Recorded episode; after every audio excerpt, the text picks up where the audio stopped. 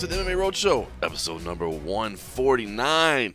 My name is John Morgan. Cold Coffee is with me, and we are in beautiful, uh, tropical, uh, nah, we're Wah, wah, wah. we're home in Las Vegas. Yeah. we're actually at the Which Co- is fine and which great. the Casa Co- Yeah, we should great to be in Vegas. about I being mean, in Las like- Vegas. And dude, I mean, it's February 1st right now, and we got the windows open. It's unreal. I'm sitting in shorts, although that doesn't really describe the weather very I was gonna much. say you wore shorts in South Korea when it was absolutely Uh, cold. and- It's 69 degrees right now. We had a high of 73 today. Dude, this was literally the mildest winter we've ever had. That I, I mean, I've been here a Unreal. decade. I think it was the mildest winter we had. Doesn't even feel like we're in winter. Loved it, man. February 1st, 70 degrees. So, yes, nothing wrong with being in Las Vegas. Nothing wrong with being at the Casa de Cold Coffee. A fine host here as we as we sit in your studio.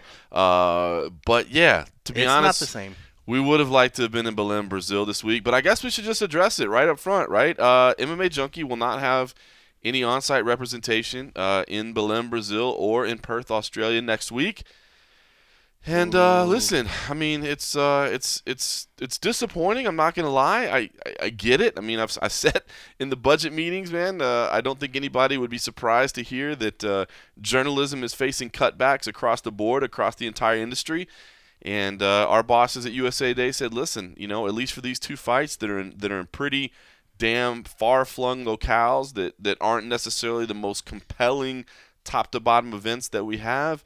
Um, let's sit this out. Let's let's reevaluate afterwards, and let's make some decisions. We're we're told that this is um, you know a test of sorts, if you will. That it's not necessarily indicative of you know we're done going to international events uh, or anything like that. But uh, yeah, it still it still stings a little bit. I you know I. I I love being on site, man, providing that on site coverage for everybody, but the truth of the matter is, man, it's not cheap to, to fly to those destinations, and, and our bosses are saying, listen, um, you know, we got to take a hard look at the numbers and, and scale back a little bit. So, uh, bummed, but I, I guess it's the reality of, of what, where we live these days. Yeah, it sucks. I mean, it feels like an end of an era, you know, Mm. in a sense like, you know, we don't miss shows, and that's what I think people have come to to realize that they know that they can go to Junkie to get the content, you know, and I hate to feel that we're we're taking that guarantee away from them. Mm. I mean, we could I mean, of course, we're still going to be covering as best we can from stateside, Right. but it's, you know, to not have those interviews on the ground, to not be there, to be able to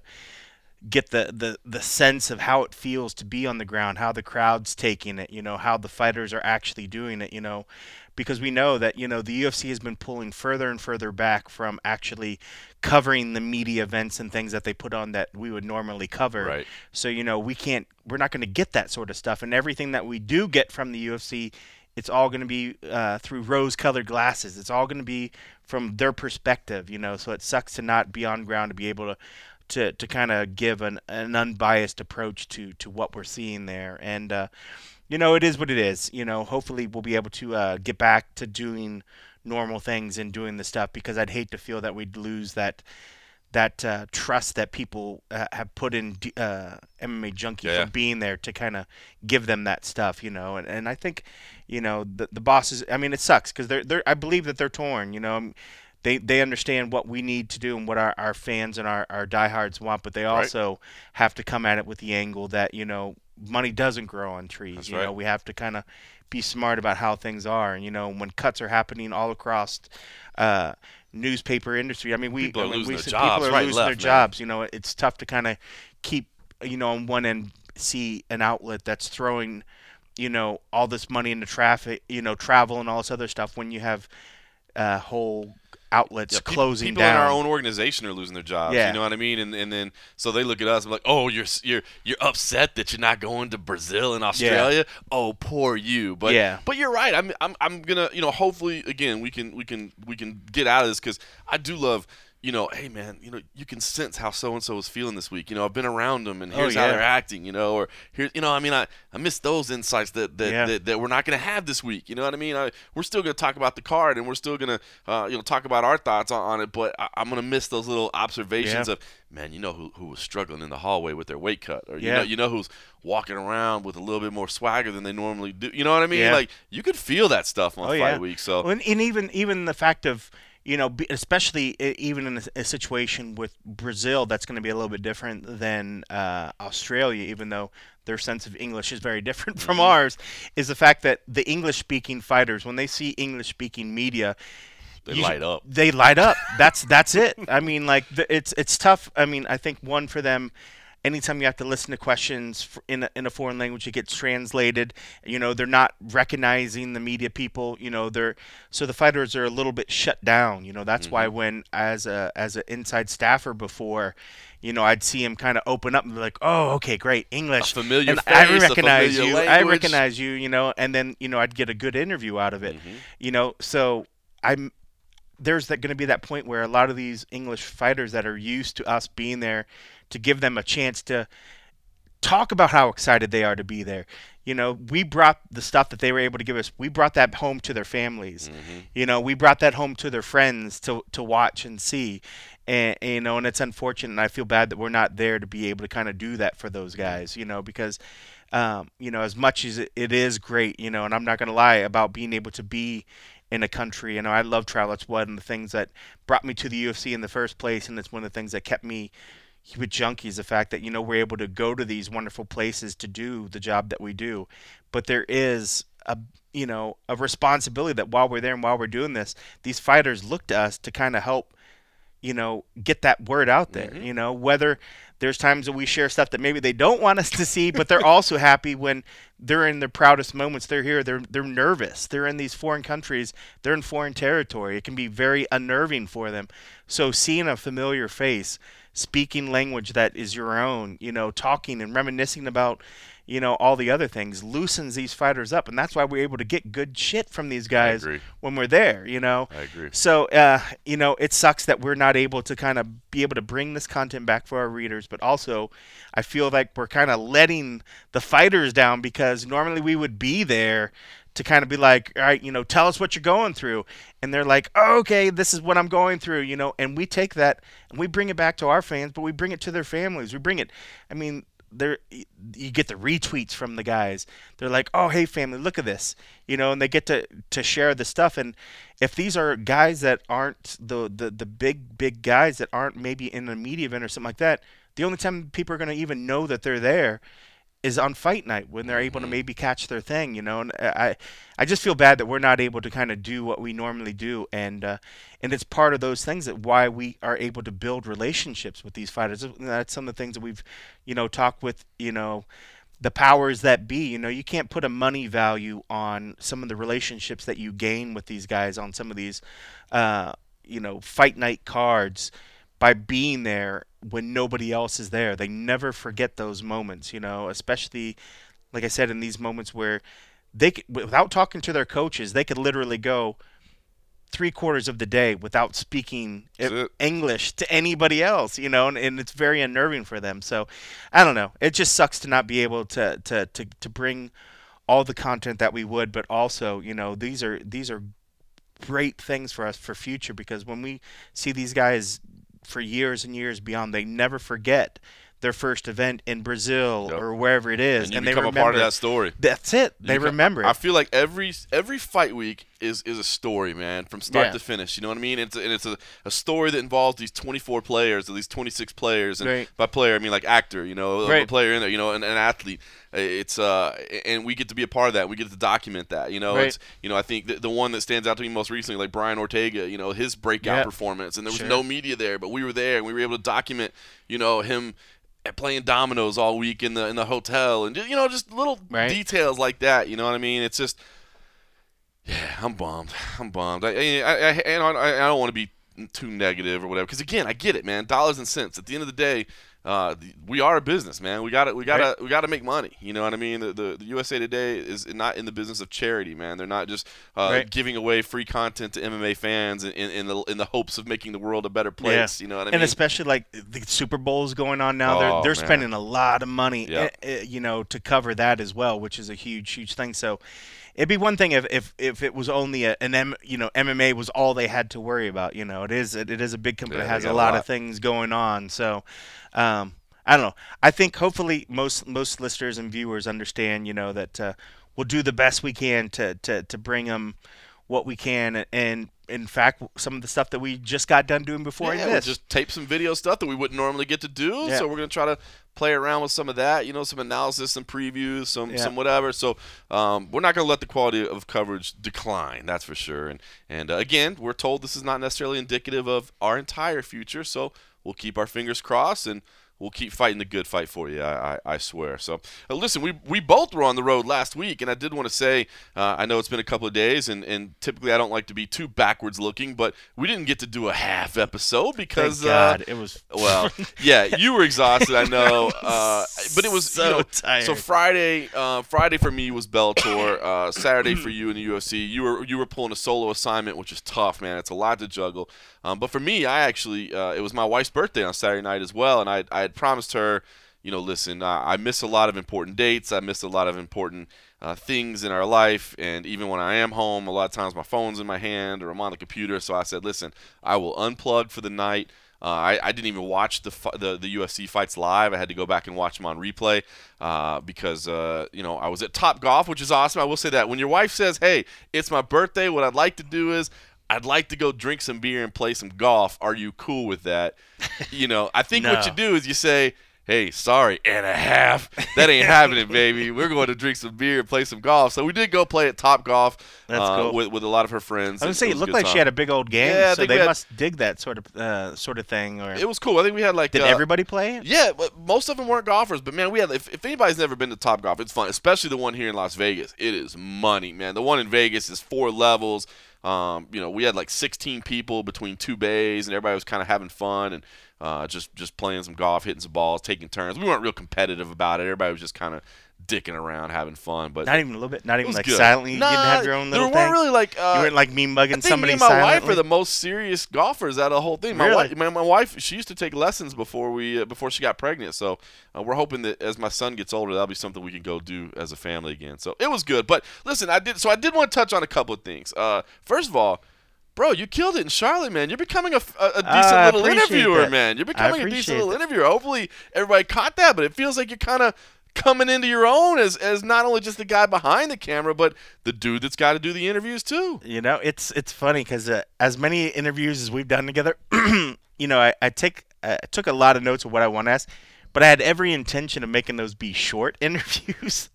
but for some reason, as things went going, you know, I just felt like, you know, I've always felt like I've been pretty good at like sort of connecting with the guys at a, Right. at a certain level. Yeah. But it's funny, you know, because when you when you actually listen to the the interviewee and uh, you know some of the and you pay attention, the follow ups start to come, and the next thing you know, like the follow up questions that come out of it prolong it a little bit more, a little Right. bit more, and then I, you know, you get back to the question that I had, you know, because I had a sort of overall arc of what I was going for, what I wanted to Incredibly get from messy and notes, stuff. by the way.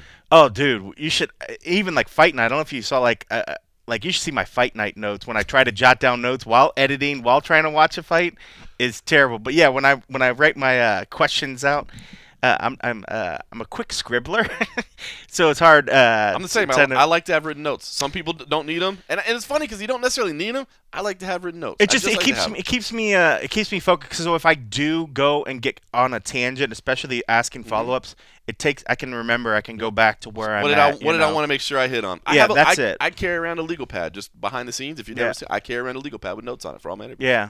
But so yeah, so a lot of the interviews that I had every intention of going because they only gave me 15 minute slots. Right. But some of the ones I was like, holy shit, I think I just gotta like took up like the people 15. up, and you gotta. Yeah, so it was it was pretty quick, but uh, no, it- it was good. I mean, it was uh, I was more stressed out about fight night just for the fact of that uh, when I was kind of starting to think that nobody was going to be there, and then I was like, how am I going to try to edit? Because you were backstage by yourself by most myself. almost the entire night, yeah, right? I mean, there was a couple other guys there, but they were local, so they only won the local guys if they won, and none of them won. Oof. So uh, they pretty much just ditched. Which that's their. I mean, Which is fine, deal. I get That's- it. Their their boss isn't going to use anything. yeah, I mean, I, I get it completely. So. Um, Another reason though why I hate not being there. What if you weren't there? All those all those fighters that had their winning moment and then they they want to go talk to the media and get their feelings out and there's no media back there. right? Ugh. They had a whole press, the whole press thing. I, I sent a picture. They had chairs, like they thought maybe there was going to be Yeah. something there at one point. Um, but then when the turnout was just negative, you know, they just Yep. brought everybody back. And you want to talk about how quick bringing everybody back at the end? like Cool. that. It was 'Cause it was super just you. super cool. 'cause It was just me. so by the time it finished, uh, I ended up getting. I got Jacare before I got Derek, but Derek was able to come back, and I think part of the reason why Derek came back because the local guy wanted to get him. Right. Um, but they end up so they end up bringing Derek over, and the local guy that got it because they wanted to try to make our 11 o'clock hit, and this was literally moments before I was like, "Dude, there's no way you're gonna get that footage back." But they brought the guys back, but I was more stressed out about that because, you know, I don't. You know how we do it. I don't. I don't shoot the the video and just sit on it. You know, I want to start processing up it, so that it's done. And plus, th- there was a tight window for the to get to the airport afterwards. I didn't know, you know, how long things were going to last. So I'm trying to process through the stuff. So I'm kind of side eye watching the fights, jotting notes down on on my uh, bout sheet while trying to edit, and then trying to make myself watch it because I want to at least feel like I saw some of the fight, you know.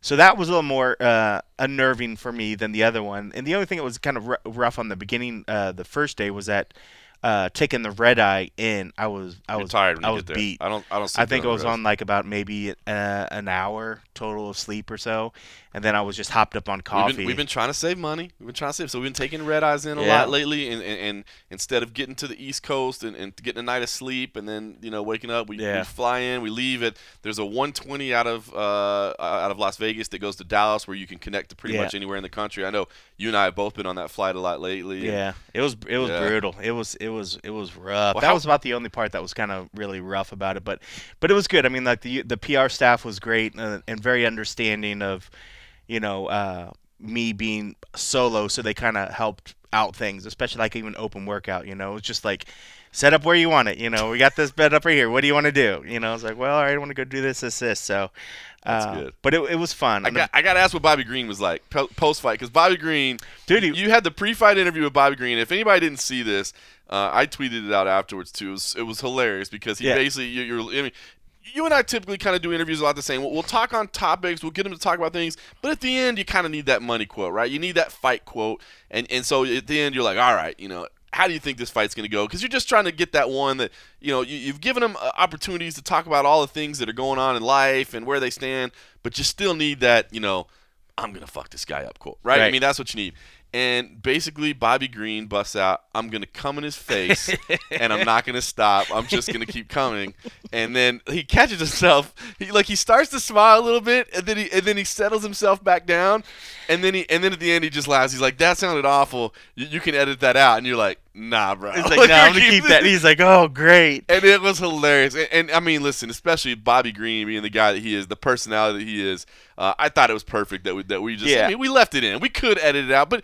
It's Bobby Green. It's you Yeah. know what I mean. Maybe if it was somebody that was like, if they said something really embarrassing or something, maybe Yeah. we'd edit it out. But that was just funny. It was it was like uh, to me, it reminded me very much of like when, when Dana had that quote on the Ultimate Fighter. It's like you don't vote him off, you beat him off. You know, Yeah. and then you're like, oh god, come on. It's funny, right? Uh, so uh, I gotta ask. was- he wins was- the fight. What was he, what does he say to you afterwards? So first, when I knew he was coming back, I was like, "Oh shit! Well, we're gonna see if Bobby Green was pissed at So me or not." sense of humor, you know. and uh, he comes in and he was like, "What's up, bro?" I was like, "Bobby, so you got to tell me." How are people loving whatever? He's like, man. He's like, I told you. I thought you were gonna cut that out. I was like, I told you I was gonna leave it in. I was like, but I got to tell you. I was like, the, and part of it, I was like, Bobby, everybody loves the fact that you know they loved it. You know, Right. everybody got a good kick out. I was like, and it wasn't like people were laughing at you. People, I was like, there was it was such an honest, like gut busting laugh that Right. that you did. People loved it, and he just started laughing. He's like, "Bro, I was out there walking to the cage, or when I've seen people, and people are like, "Bro, will you come in my face? like, you gonna come in my face, bro?" And he's just dying. So like, people were totally like, so he had fans Ah, like that's coming up like embrace it, and his team. I can hear his team in the back just sort of chuckling and laughing. So they Because must you know have, they were busting they must have been dealing with it the whole the whole Uh. time. But he took it like perfectly in stride, and he was just like he just laughed about it, and he was like he's like, bro, I got people coming all up into me, asking if I'm gonna come in their face. Shit. And I was just like, I was like, Bobby, I, if, Uh. I was like, if it wasn't such a good like natural moment, then it would have felt like, all right, I Yeah. need to cut. I was like, but it was so awesome seeing you just be 100% real in a moment that it was it was better It leaving was. it, It, in. It makes you laugh. It makes Yeah. you smile along with you you. just laugh so at it. I mean, and it's not like you were like, "Oh my god, I can't." Even though you know we, a couple of people were like, "Oh, look at this like crude comment," but you know I think even that was taken in with like a wink, wink because Right. people were just like whatever. But uh, no, he was completely awesome. fine with it. But yeah, when he told me the story that people were like, "Bro, you're gonna come in my face," I was like, "Who would even say that to somebody?" it's like the weirdest thing. If they were, you know, if somebody was like, "Yo, man, I." And actually said that they they love to fuck a wet paper bag. You know, it's easy to say like, "Bro, are you gonna fuck a wet paper bag?" But to actually bring it to yourself, I'm like, "You gonna come in my face?" Like I would have feel so weird saying that to somebody Oh, man. even though that's like the catchphrase or whatever. But he was he was he was really really good about it. And I thought we had a really good post fight interview too. great fight, man. yeah, great he, fight. Oh, that was really really good. He's, and uh, he's he's can't miss all the way around, man. I, I love Bobby Green. Uh, you got a chance to talk to Niko Price, yeah, that's road another that's favorite. another that's, that's a another road show favorite right there. How's he doing? and he's doing and that's another cat that you know referenced our first interview from the first day you mm-hmm. know because at the end i was like you know what so you're gonna stay busy? What are you gonna do? And he's like oh like i said in the in your the other interview blah blah blah. That's what i love about the fact that when we're on the ground and we do these early interviews and when we do interviews these mm-hmm. guys don't forget the legwork Right. that you do when you go in there and you talk with them you know? And Niko was great afterwards. I mean he was he was happy about it you know? I mean he, it was a tough fight and then he had that fucking amazing sort of you know finish that kind of just it was uh, it was great you know and I and, and getting him to talk about it and set up I was like you know you know when you when you when you hit him and then you start to lock it in did you realize he was going to rear up you know and, and give your neck he's like oh yeah yeah yeah you know and just to see the guys excited about what they were able to, to do but having that relationship from just even earlier in the week having an interview and having that moment It's a It- level of comfort. It does, Yeah. and that's that's where it's such a good thing for being there on the ground, because you you you bridged a gap that wasn't there before. So Yeah. as an interviewer, as an outlet, anytime you get more FaceTime, you're just you're building bridges that you can further,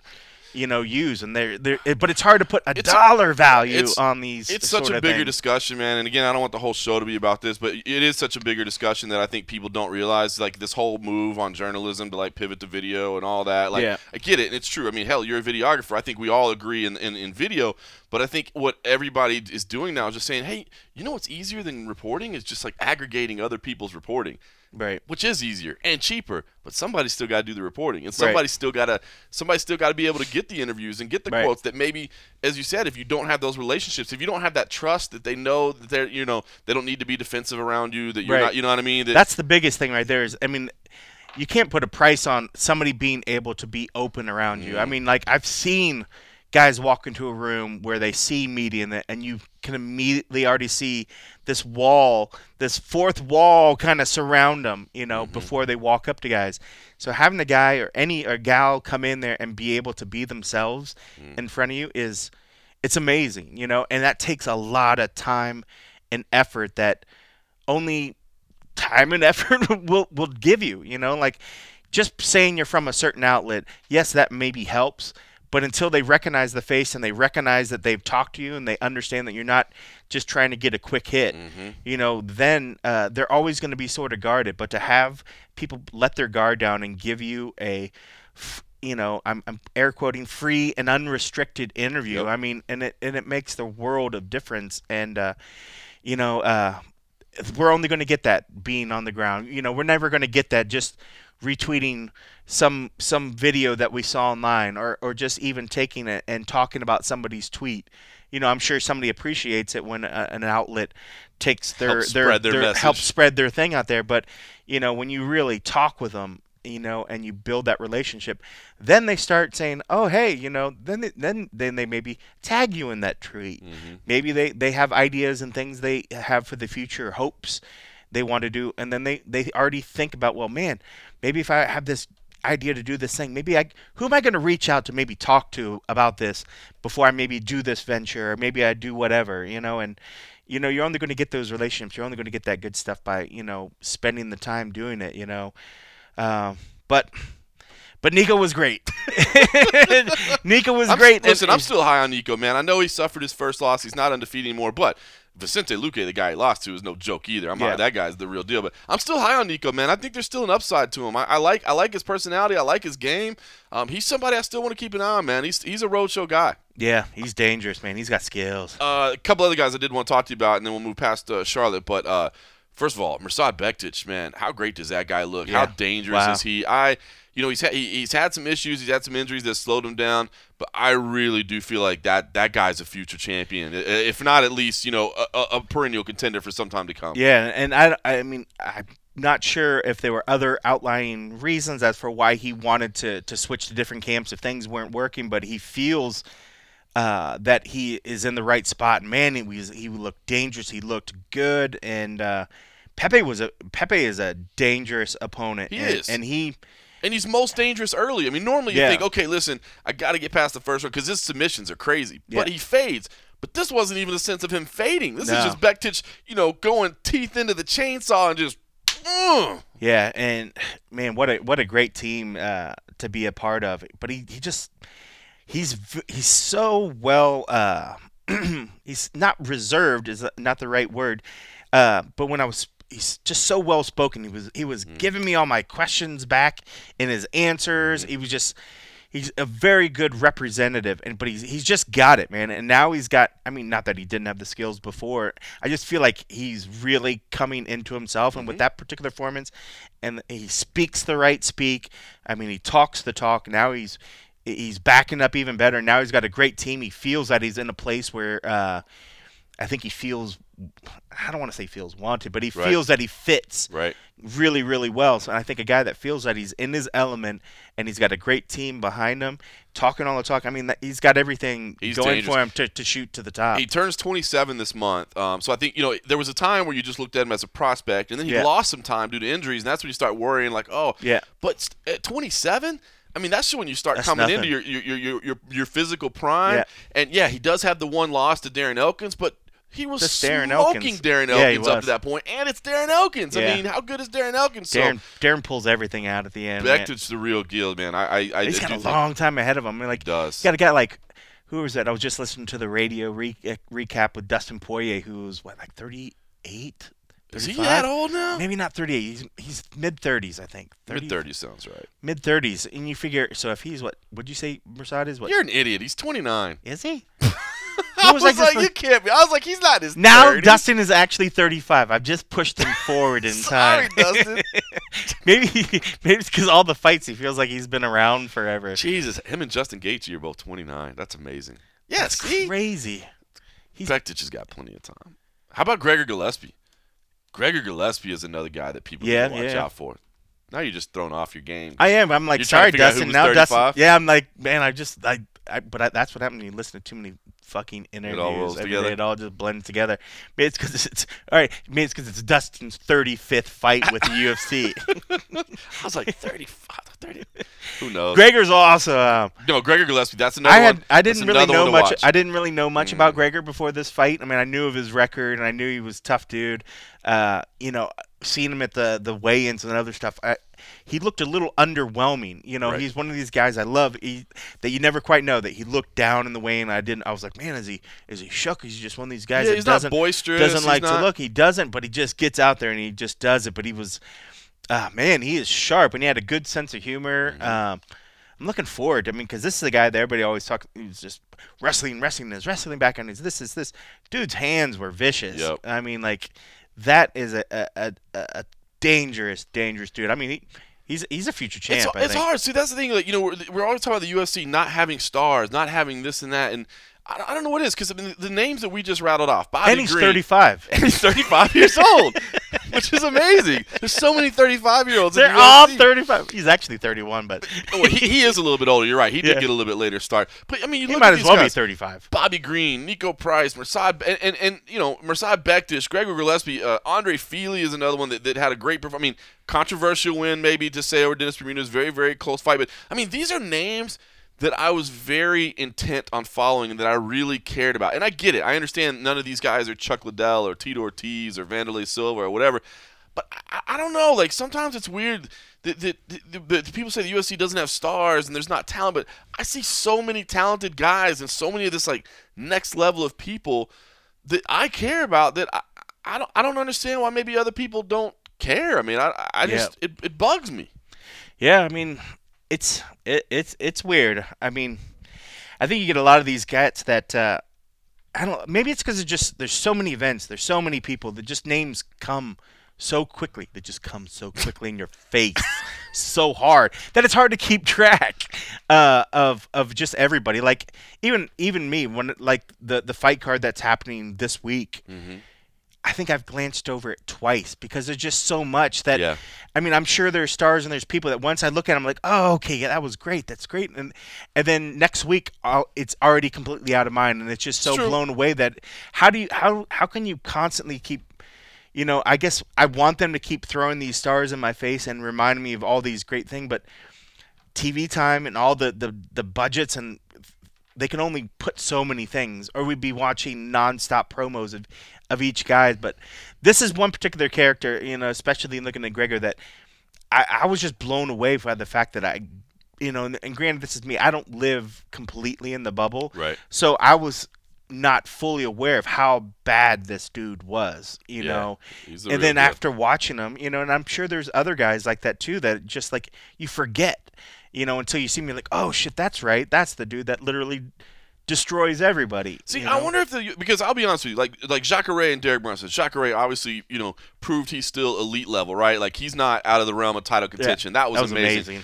Derek Brunson is a tough dude. I mean, he's he's a, he's a great guy, and uh, man, I saw his his character and the way he handled himself afterwards. I mean, he's all class, right? You know, Yeah, com- he didn't- coming back and speaking in the media. That's the thing. Like I was surprised. Like I know the local guys wanted to, but they can easily say, "Nah, I'm good." but I'm like, dude took a fucking head kick Yeah. knockout. Like, but it didn't look like it. No, And I know that even some of the the PR guys like. We talked to him right afterwards. He's he, okay. He, he he was completely fine. I'm like, bro, I'm not taking your Thanks- word Thanks on what for the medical evaluation. Yeah, I'm like, Can you- like can I completely. I mean, I do my love the PR checkup guys, next week? but I'm like, I'm, I'm, I'm not gonna take it. I'm like, at that point, I was like, dude, if he doesn't want to come back, he doesn't cool. need to come back. It's Right. fine. Um, but the fact that he did, I know he wanted to talk to local guys, but it was. I'm glad that he did because I mean, it was just like you saw a guy that was he, he was so humble. I mean, granted, everybody, but I guess is kind of humble in Mhm. defeat, you know. But he wasn't like beforehand. I was a little thrown off by like at the the way in the way that he kind of got in Jacare's face, it just seemed out of character. a little bit out of character. because I was like, "Whoa, Derek!" I'm trying was to like, put on a show, I guess. Maybe. Yeah, I mean, know. they, know, they had a history. Maybe he was like, "Hey, you're not going to big brother me just because, you know, Yeah, just because you owned me before." but they never really said that throughout the week. I never really felt it like when I, they saw each other or when I heard it when I had the interview. I never really got that sense of like, right. because to to me, both of them were like. That was like so long ago. We're not even the same people, you know. Right. And like everything I got from it was like it wasn't even a rematch.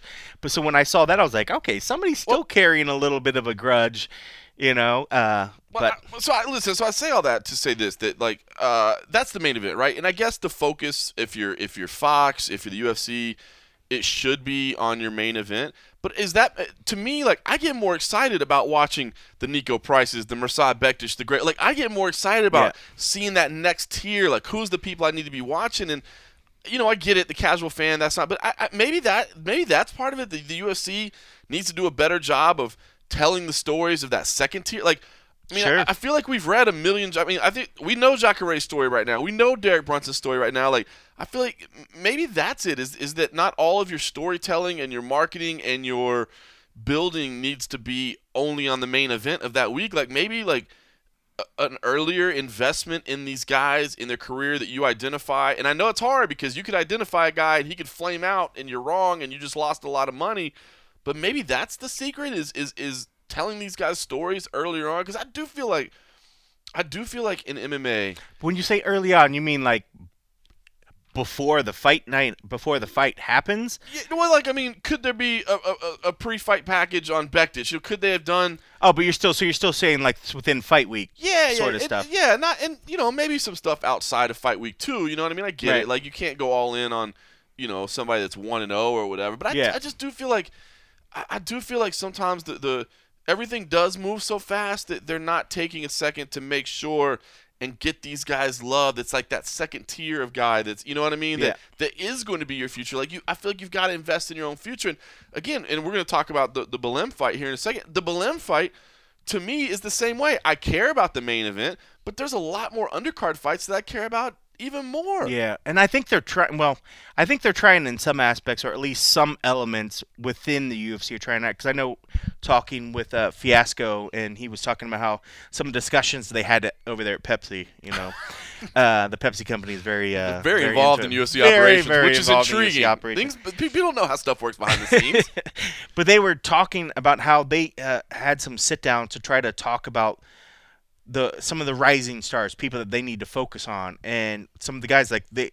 I feel like it's slightly behind because I think they take their cues from the media outlets they hit Right. it because, you know, recently they were really sort of getting on like Brian Ortega, Right. But I feel like they kind of caught wind after Right. us a little bit, Right. And not just us, but like media overall. Yeah. And part of it was his performance and part of the other stuff. So like your latch gone after his breakout performance. Right. Like why weren't you? That was like the breakout already Right. happened. Where were you before the breakout? But I think it's tough too because if if the I think some of them it would either have to almost come from maybe like Sean Shelby or somebody that has vaster experience with these guys that are upcoming to kind of to yeah. pass a cue because there's so Well, much what's wrong with the matchmakers saying, "Hey, FYI PR department, FYI operations"? I, I'm, I'm not saying Right. put all your chips on this guy because this is still Right. fighting, but this is. I mean. Because even they say, I mean, I've had off-record conversations where you go, "What do you think about that guy? Oh, he's good. What do you think about that guy? Oh no, he's Right. really good." I mean, you know, they have feelings on Right. guys too. And I think that's the, I think that's maybe just one of those things that doesn't happen. I mean, like, and I'd never really heard of that sort of thing happening while I was there. And I think the the machine is just it's such a well-oiled machine that it just keeps rolling. It's Right. constantly trying to book fights, trying to do this. That there's not that maybe that downtime where they can say, oh, well, how can we better do what we do?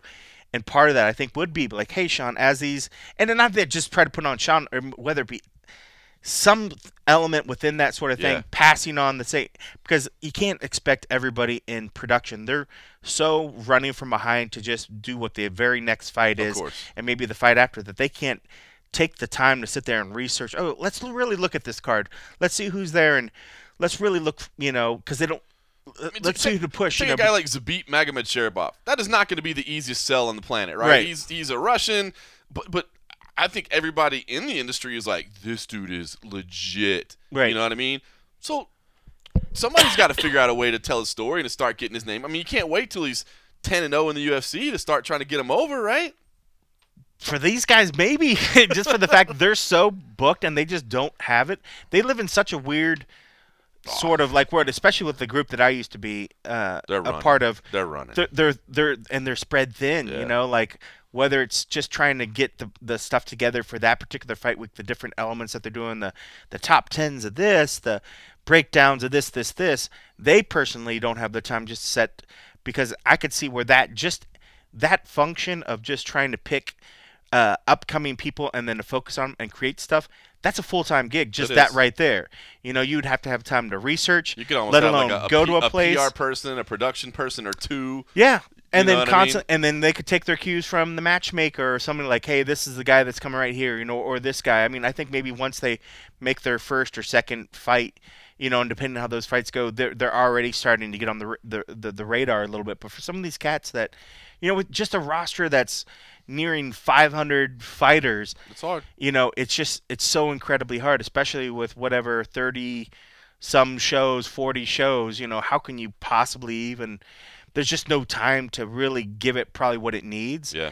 Um, but you know, if that was the kind of thing and they said, "Hey, you know, if there was a wonderful outlet out there that can really do our job for us, and for that we'll we'll gladly give them whatever they want."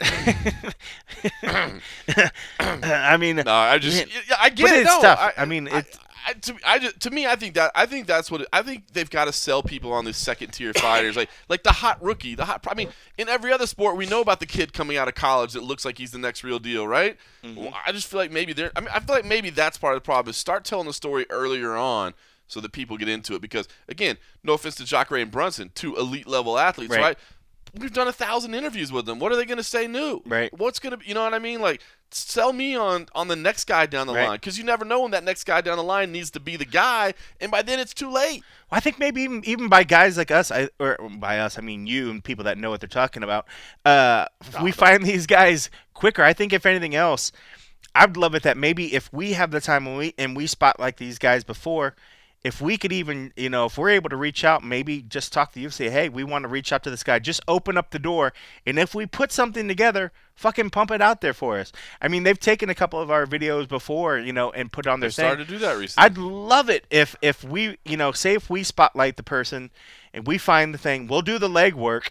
And if they're smart enough to understand that these are the stars up and coming, hey, these guys over here have already kind of did the legwork. push that stuff. Let's push it out there. It doesn't have to you be know? your own content. You can push MMA Junkie. You can Yeah. push. I'm sure there's other MMA websites there's out other there. out- I've never, yeah, I I've mean, never seen them, but I'm sure they're out there. and I- yeah, there, there might be know, some other ones. I don't know them by name. Which I mean, I think if anything, if that's how they want to build it, is look at the people that are already out there doing the legwork for it, because I think that is what I think media's job is great at doing. We're finding these stories that I can't expect the I can't expect the NFL to be able to to go out there and find all the greatest upcoming high school football players and the, the guys in college. You know, Right. it's it's on that particular you need school. that endemic media that the, you know the, the You ones that are dug in, the ones that are dug in there that are that are the specialists in the in the trenches doing it, you know. But if that being said, if they put something together, thank them for it. Pump their shit out. It's good for the outlet, but it also does great for them. And if anything else, you know, maybe maybe by them seeing value in what we're able to do and spotlight these people, it's good for the people. And maybe they'll be like, oh hey, you wanna you wanna you have questions, or maybe they'll just say, who do you want to talk to next? Mm. You know, can we alleviate? Can we bring somebody? And maybe they'll maybe they could bring the people to Yeah, Vegas. I'd to the love it if they could bring them to the PI. Hey, listen, we like we think these three guys are prospects that we'd really like to talk to and meet more. Bring them to, can you bring can them you to bring Vegas? them to Vegas so we can interview them and we can do some in-depth features with them? Yep. Why are we, why are we just giving these ideas away for free? Let's Well, nobody. I mean, it's just us just and the us. and the ten people and our parents. You know, mom. Do you think that's a good idea? Mom, is that a good idea? but I mean, I, hey, I that's how I we like bring it. some. Well, but I think that, I think I that's a we good just, idea. I think we just formulated a pitch. Hopefully, everybody likes to uh, hear us uh, formulating our pitches as we're talking about it. That's Uh, how we listen, do. I did want to talk real quickly about the Bellator event. It was a smaller event. It wasn't one of their tentpole events. But I will say this: uh, Temecula, California, Pechanga. If you're ever in that, if they're ever having an event out there and you're thinking about going, uh, Pechanga is an incredible casino, man. The facility is phenomenal. They've got some some great restaurants there, uh, and boy, our boy Anthony at Ballast Point just hooked it up all week I know. I long, was man. jealous. I'm, I'm I'm I'm sad for you that you didn't get to make it out there because we had some phenomenal frosty beverages, some phenomenal food. Ballast Point Brewery, and uh, we were at their Temecula location. He was kind enough to drive up from San Diego. He I was gonna say he's not Oh. from around that area. I was like, where is? it's Tem- only I had to look up where it's about an Temecula was. hour. It's uh, he actually lives a little north of San Diego, or at least in the northern part of San Diego, so it's a little shorter drive for him. But uh, but man, he was uh, he was bringing the frosty beverages, and we just uh, man, we had a phenomenal time. But I, I just want to give a shout out to Pechanga because I actually really I think that's a cool place. They have a, a new tower that I, that I was staying in, uh, and it was really good. Uh, the event itself, you know, talking about prospects, Tyrell Fortune and Tyree Fortune, the twins on there. Both of them moved to 4 0 in their career. Both of them still a little bit raw right now. There's no question about. Tyrell looks like the more seasoned guy right now. Uh, Tyree still has a little bit of uh, growth to do in his game, but they both admit that. They both are early on, but they have a, a- a an outstanding wrestling base. They're twins, which is cool. They're, they don't necessarily want to be on the same card all the time. They don't necessarily want to feel like their careers are, you know, forever intertwined. I mean, of course, they're going to be mentioned together and marketed get, together, but they don't feel like they need to fight on the same card all the time that way. But um, I, I just, I have to say, man, I will say that's one thing I think Bellator is doing a great job of is, is identifying these guys early on and investing in them. You know, your Aaron Picos, who they spent a lot of money on Yeah. before he was ever anybody. And, uh, and now he is somebody. I think that's awesome, man. I, I think Yeah. I think that they're doing a really good job about you know whether or not Tyrell Fortune is going to be that, that next Aaron Pico, obviously a heavyweight, uh, maybe a light heavyweight, depending on how, where he goes in his career. We'll see. But I do have to commend Bellator for doing that. They're taking chances on guys that are that are early on in the career, 0 and 0 guys, 1 and 0 guys, and uh, you know kind of guiding them the right way, which is the They UFC kinda- doesn't have that luxury. Well, I was gonna say, but they kind of have to as well. Like Of the course. UFC's definitely cherry picking some of the best Right. and the finest out there. So, I think They've think got to get in on the ground floor. they kind of have to get on the ground floor. But floor. I and like you figure half of their show, half their show is like local tickets. local tickets, you know. So I think they're they're they're they definitely have their finger on the pulse of like the the upcoming guys. Mm-hmm. So I definitely commend them on that. But because you, you have to, I, I would think being in a in a in a field where there is one particular. Uh, Big name company that's just scooping yeah, up the 800 everybody gorilla in the room. that you have to go above and beyond really looking out there and deep diving and finding these guys that and scooping them up before they get a chance you know so um, kudos to them i mean like uh, who's the what's his name rich uh, Rich Chou. chew like I mean, they do some. It, it- I'm amazed because the people that come out, I'm I'm always like, wow, where did this guy come from? I mean, Mhm. So good on them, but yeah, they they're in a tough, tough, tough area where I could see where everybody's dream has been. You know, uh, I want to make it to the UFC. I want to make it to the UFC, and then to be able to come in there. Well, well how about Bellator? Yep. And they're like, well, yes. Well, and they're creating, you know, Aaron Pico, you know, they invested in him early. Like Yeah. they've created brand loyalty with him. Now, Yeah. of course he doesn't, you know, if the UFC came with millions, he'd go to the UFC, but Yeah. he's not in that position where it's like I just can't wait to go to the UFC. He's like, "Nah, man, they're taking care of me. I kind of like staying with Yeah. them, you know? Michael Chandler the same way. Yeah, He I mean, give that- Pico a few more, few more big ones, and I can see him wanting to jump ship because I think that he's going to reach a point too where he Mm. might. I think uh, the challenge cats like that want to be able to say that they're fighting the the biggest and baddest ones out there, and I think eventually at some point they're probably going to get to where they feel that they're probably outsizing the, the, the talent pool True. that's over there, and I could see where most of them, some of them will want to make that jump over just for that personal challenge and if the money's right but i mean we all know bellator pays from what i hear they pay really really well So for these cats people. so they're top people. They pay. They So, pay well. Another, can- eh, another name, Logan Storley, is an, is a name that didn't fight on this card, but it's a guy that they've picked up that I've had a, a chance to watch fight a couple times. He's seven to zero now.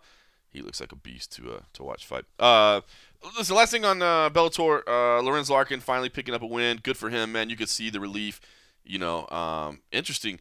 We didn't get to talk to him before the fight. He had to attend a funeral. Um, it was a, a nephew of his that died uh, earlier in January, and, and, and you know, so he'd had a couple weeks to deal with it, but he had to go, you know, have this emotional ceremony the week of the fight. Um, That's but tough. you could tell how relieved he was to win. That was cool. Fernando Gonzalez, who's a talented kid, but uh, missed a, uh, is, says he's a welterweight and missed a catchweight weight limit of 180 pounds. Uh, man, I, Bellator officials behind the scenes were not very happy with him. So uh, we'll see what happens next with Fernando Gonzalez. So anyway, listen, I said I didn't want to spend too much time looking back, but there was a lot going on, and we didn't get to do the and a half. So I appreciate you, and we did some forward-looking things there too. Now, now we have to get to this. Conor McGregor and Floyd Mayweather teasing an MMA fight. They're both talking about it. Floyd's been been been, been throwing out these little teaser videos. I, I gotta ask you because I never thought we would be here again. I never thought we would have to sit down on the MMA Roadshow and start talking about Conor McGregor and Floyd Mayweather. But they're both talking about it again, and they're both talking about MMA. And Floyd Mayweather is at Syndicate MMA right here in Las Vegas, taping videos. Is this? Uh, Do you think this is? is that what it was syndicate i was trying to figure out what gym that was was Syndicate. oh i do because I, I do remember that uh, Yep. the map that's Yep. up against the wall i was trying to figure it Are you taking this serious? Are you are you thinking there's even an ounce of possible, even an that those two of- fight That those two fight, no right? There's no way. i mean i could see mayweather cherry picking uh, some Punk? particular fighter cm punk i would give him that chance and that, that would be awesome to see CM Punk finally be able to work some groundwork on somebody, you know, because I guarantee the work that he's done would, would overshadow anything that Floyd's going to be able to put in anytime soon. Um, I mean, I mean, it's it's it's it's just I don't know. I don't even It know what sounds to, stupid. It sounds so say, right? ridiculous because I mean I It's could see him if the money was enough that you know Floyd wants to just take a couple punches and then you know feigned over or just like get taken down on the ground, take some punches and tap out, which would Right. be terrible for I think for his reputation. You know to just take something and then drop down because I think he'd get more grief. But you know two or three hundred million would probably make That's that the really really It would easy. sell. You know. And to me, it would be the dumbest fight ever. Like the boxing match Yeah. was kind of dumb, but you're like, all right, well at least it's an MMA fighter in his prime versus an older boxer. Right. We're limiting the skill set, all that. And now you take an older, smaller boxer who, by the way, has really tiny hands and in four ounce gloves would probably break them very quickly. yeah. Um, it just doesn't even make sense. Like it's not even a fight. But I'm telling you what, man. You're telling. And I was talking to my wife about this last night. She was like, "Do you know how many people would be willing to pay money that just hate Floyd Mayweather? That would just want to see him get his head knocked off? That Yeah. would give anything to?" And, and it's like, as I crazy as that sounds, And it's true. it's true. They there are people that would literally just- tune in just to see Floyd Mayweather's public execution. I just don't see. I just don't see him putting his whole heart into it, to where like going 100 percent like he would in a fight. Like in the, the the fight with Conor, he knew that he was that Conor was going to gas himself Right. out. Conor's going to come wail on me for three rounds, then he's going to start getting tired. Those gloves are going to get heavy, and then I'm going to be able to go. He doesn't have that luxury in this particular sport, and I just don't see him having the heart or the. Not, uh, let me finish it. Not saying that he doesn't have the heart, but just putting so much effort that he's not going to want to go in there and take the knocks Yeah. and the the punishment His that he can take the without Floyd Mayweather. tapping Right. and just taking the easy way out. He's not going to get knocked to the ground, turtle up a little bit in the hopes that, okay, how do I get back on my feet? How am I going to weather this? You know, am I going to escape to the right? Am I going to turn? How do I get back on my feet? I can see him if he gets knocked down saying, okay, all right, oh, mm, let me grab my side. I'm tap, tap, Yeah. tap. All right, I'm done. I, I took his shot, you know. I don't think there's. I don't think there's a. Uh, I mean, listen. I didn't think they were going to box either. So uh, Right. but- and that's the ridiculous. so you can't say no. You can't say no, but it's it seems stupid to me. I will say this. So Conor was in New York for uh, a charity function, and a couple of reporters, you know, found him on the street. Got a couple minutes with him. It was on YouTube, um, and and and I thought I thought Conor did a couple of good things. If he is trying to at least hold out hope that it happens, Yeah. um, which hey, look, if you can cash another hundred million, That's, yeah, it. right? so he said this. The first thing he said, listen, I would respect Floyd if he did it. Like I did what I did it. I stepped over to his realm and I would respect him for doing it. And he said this. He said if he's serious, you know, he's posting these videos. If he's serious, he needs to do it or he's going to get hounded by it forever. Like people are going to just bother him about Right. it forever. And I thought that was good. It was I felt like you know, trying to intimidate Floyd, trying to uh, you know, say like, "Hey, I would bully you. You can't." You know, like I don't think that's the way you do it. I don't like you trying to pretend like you're the bigger man, the better man. I don't think that's gonna do it because Floyd's gonna flash his money. He's gonna flash the checks. He's gonna, you know what I mean? Like he's gonna play that. But I think Conor was trying to appeal to like his sense of pride in a different way, you know, and just saying like, listen, you don't want that doubt lingering over you. You don't want to have to deal with this forever. You know, I did it. You, if you do it, people will respect you, and I think they would. I mean, listen, if if Floyd Mayweather was willing to step in the cage, I would have all the respect in the world for him because I see Right. absolutely no way in hell he has a chance of winning. Um, so I don't know. I thought that was good on Conor's part you know, versus trying to sell it in another way, like plant those seeds of doubt, plant those seeds of, of, of, of maybe an opportunity. But at the end of the day, here's what I think. Covey, I think this is just, I think Floyd wants to get involved in the MMA business. I think Floyd wants to keep his name relevant. Maybe he can help be a part of this Zuffa boxing thing that's going to happen sometime soon. Maybe he feels like he can represent fighters or something. I heard uh, Kevin Lee the other day was on uh, was on Brendan Schaub's podcast. He was saying that uh, sometimes he feels like black fighters aren't marketed correctly. Maybe you know uh, Floyd Mayweather feels like you know he could help market the African American fighters a little bit better. I don't know. I, I feel like there's options there that he he is seeing that. Listen, man, MMA is something that I still want to keep dabbling in somehow. But I think at the end of the day, Floyd Mayweather has zero intention of fighting. And if, I mean, does it even need to just be Conor? I mean, what if he just wants to come over and just fight MMA? Did he? You think Conor lets him come over But and doesn't get thing. that payday? I know, but that's the thing. I mean, like, if he he said that he could maybe. He, I remember him sort of saying like, "Oh, I might even fight MMA someday or something." I don't ever really remember him say, "I'll fight you in MMA." Right, right, right. He just said he would fight MMA. Conor would go crazy. Well, Conor go crazy, but then Conor would be begging it, and then Floyd would get what he wanted. He'd get Conor begging Mm. for him to take the fight, and that's half the stuff. Is you know you got Conor over saying, "Beg me, beg me." Conor or Floyd would just be rolling, rolling it in, in, in so much Talk about happiness if. Conor was like begging him. Because I could see Floyd. Floyd's like, listen, I want to come over and I want to fight Demetrious Johnson. I could see Floyd cherry picking a fight for sure. I could see him. Do I see Conor ever fight? Uh, do I see Floyd ever trying to get in there and fight Conor? As I don't want to say never because I we've seen that bullshit and crazy stuff happens. Right. It would just be an absolute shit show. Um, so I won't say it because I, the amount of money that he can make. But even without Conor, Floyd making an MMA fight on his own easily could earn a hundred million for Easy. himself. Easy. He doesn't need Conor for Right. that.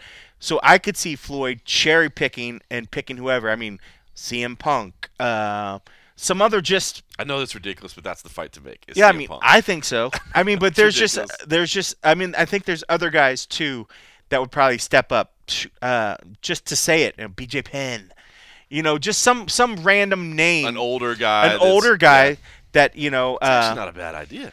I could just see it, but I don't see uh, Conor having to be in this equation to make it It's happen. not a fight if it's and I think it's I- not even it's close. not even close. It's not even entertaining. I mean, Floyd's smart enough to know, and because I think his reputation would take a, a big hit. Because let's be real, he gets in there and he he starts fighting Conor. Conor literally would demolish him, and Floyd's going to want to tap in the first probably minute, and he understands that if he does, he will never live that down. Never. A hundred, two hundred million in the bank will make that very, very easy.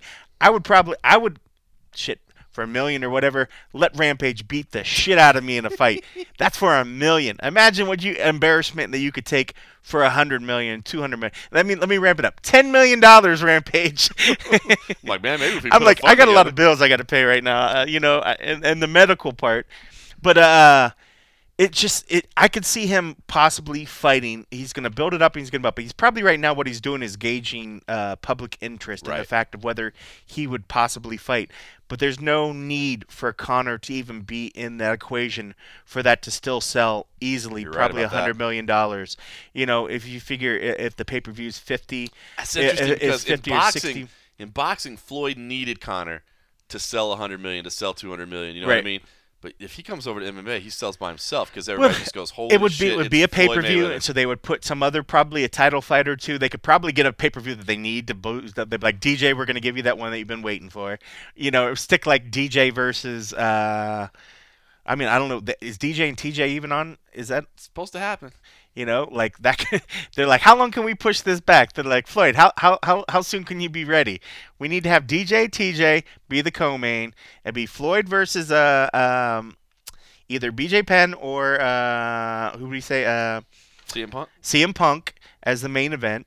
Uh, we got to throw some women's fights in there. Uh, uh, let's see who else who hasn't That'd fought in a while. strong right there. Though. That is super strong. That's all you need. But I mean, but it's uh, this is but this is the pay per view. They're going to try to boost it up a little bit since uh, Floyd will be on it, so they're gonna they're gonna raise it to sixty nine ninety nine on this particular one. So even say so, they say if it's roughly sixty bucks and they need a hundred million, so you know at at a million, so you need let's say if they can get four million, five million buys, so that's what three thirty three hundred million. If he takes a hundred million off the top, and then uh, it's doable. It is doable, and it's absolutely ridiculous. But when I when I when I don't think of Conor, when I immediately take Conor out of the equation, it becomes more palatable. it becomes completely reasonable that we'll see Floyd Mayweather in an MMA fight. I hadn't even thought about that. when like, you- I when just you- assumed if it's if he's in, he's gonna fight Conor. Uh, I immediately like even when I heard him say like even traveling around for that whole Mhm. Maymac week, you know, when Floyd was talking about it, I never saw it in my mind as, all right, we'll fight me here, and then I'll go fight you there. It was more of like, I can do MMA. MMA ain't so bad. Yeah. You know, I can do that. Watch, maybe someday I'll fight in MMA. I like BJ you know, Penn. I like BJ Penn. I like CM Punk to be honest, but CM Punk's bigger. So I mean, there's I would love to see because I want CM. I'd like to see CM get, get a win, and I think Mm-hmm. you know. But that's the thing. He would have to take some serious punching. That would be a tough fight for him. He would. The only part that would really work for him is the fact that he's been working on Mm-hmm. ground. Like, I mean, even though you know Mickey pieced him up, Mickey is really good on the ground. You know, but CM put up a a valiant effort yeah. To stop it. And I like CM Punk, man. He's a good. so dude. do I, and and I think I this know some this people dog on him, but I like I like But him. just to think to get all the WWE people that still like CM Punk to get those cats coming over, wanting to put some of their money into Plus the it, boxing people. plus all the boxing people want to get it, and then just the diehard MMA guys that are like, "What the hell is going on here?"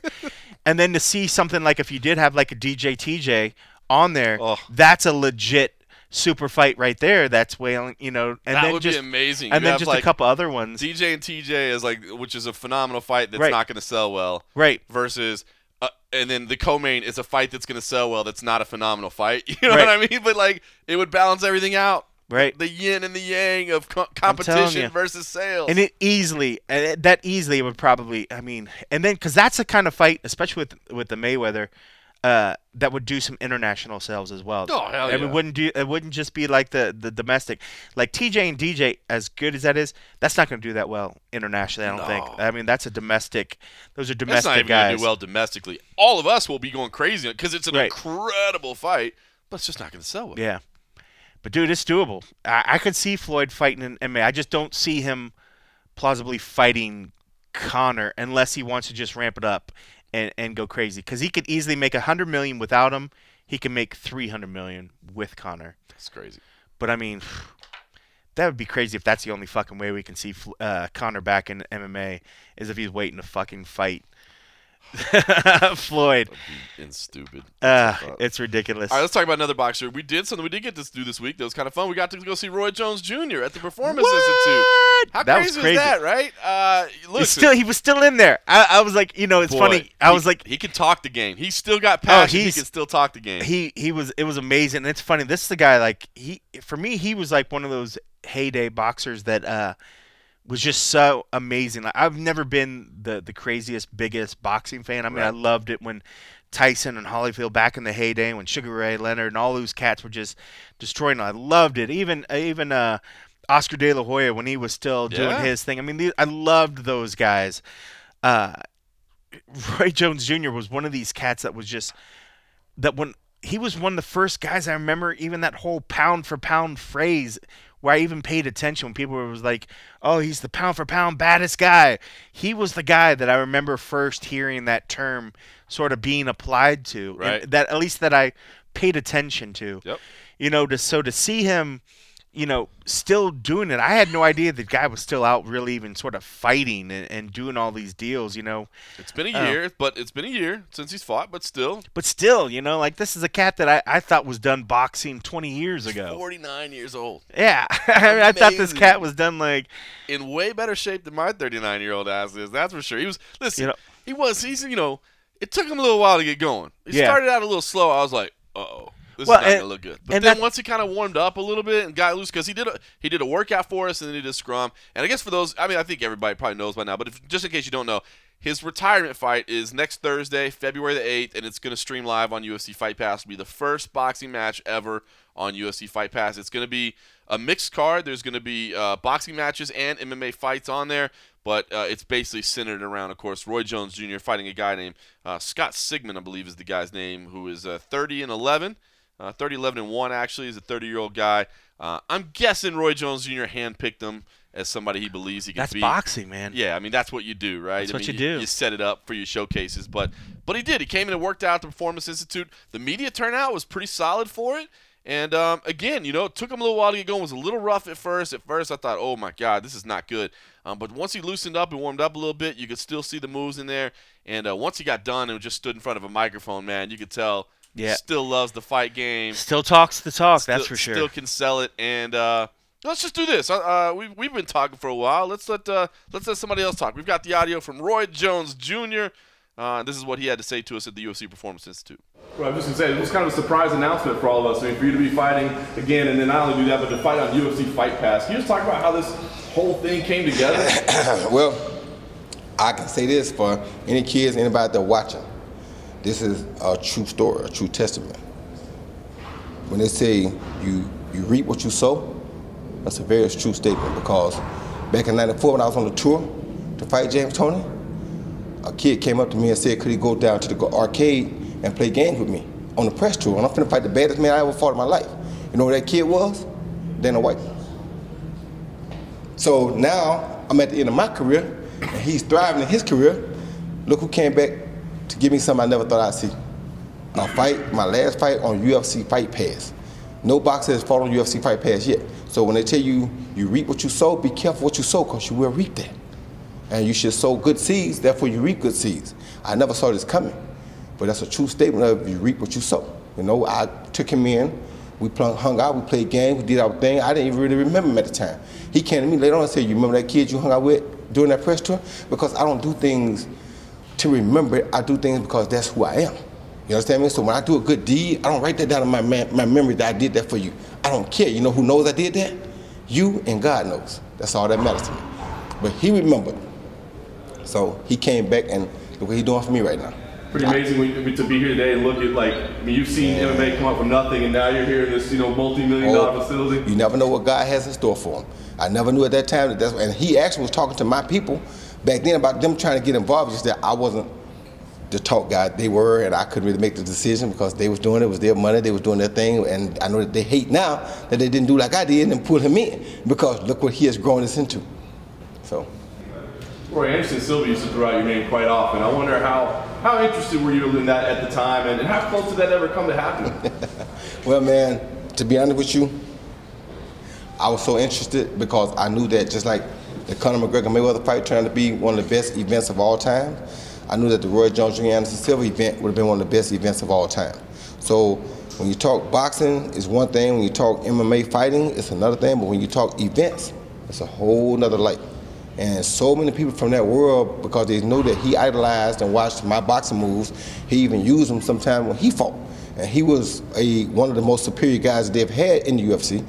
So if he learned from this other superior guy that was in boxing, and he used to box himself anyway, then why wouldn't you put them in the ring together just to see what happens? Because it's still something that people want to see. You watch it right now, right? Absolutely. I definitely would watch it right now. If I wouldn't even Roy Jones, I still want to watch it because I want to see how good he is at pulling off Roy's tricks and could he use Roy's tricks against him. Yet I also want to see what Roy come up with different and new because he's copying all Roy old stuff. You got to come up with something different because the stuff you normally do, he knows it, so it's not going to work on him. So it's more of an event than a boxing match, and the events always outweigh boxing matches. You understand me? It's like back in the days, the Super Bowl is good, NBA All Star game was good. I mean, NBA championship, the finals is good. If we have an epic game, we got a good game. But when we play the All Star game, you got the best of the best. We all want to see how that happens. How they will merge on the court. How will this guy and this guy play together? How will that guy and that guy stop this guy? It's stuff we can't dream of. That makes it an event. That's what makes it so fun and so big. So now it's kind of taking the fun out of it because they don't go as hard as they used to back then. But back then we got to see a dream once a year. We got to see sometime Larry and Dr. J play together against some other people when we used to see them butt heads. You understand me? So that's what events do. And so an, an event like that will probably still pull me out of retirement. Did that fight come close, or why didn't it happen? Mm, you Dana's the man with that. He had other plans usually for Anderson when I was trying to make it happen. So when you have a plan, when a guy draws out like, like this whole compound, this was something that he planned to do. When a guy has a plan, it's kind of hard to change the plan because he already got a plan drawn out. So most of the time when I ask him about the fight, he already had a plan or something that he's working on trying to do. Now don't get it wrong, sometimes different things, different attributes play a factor in those plans and you don't get to do it the way you want to do it or where you want to do it. So sometimes the things that he had planned did not mature, but it was never a time that when they did mature, we could go and make our fight happen because usually when he said he had plans, I went on and did something else. Is So that when the- still a fight that interests you? Of course it is because like I just said, it's not a fight, it's an event. Events always interest me. And because we was trying to do it before they did it.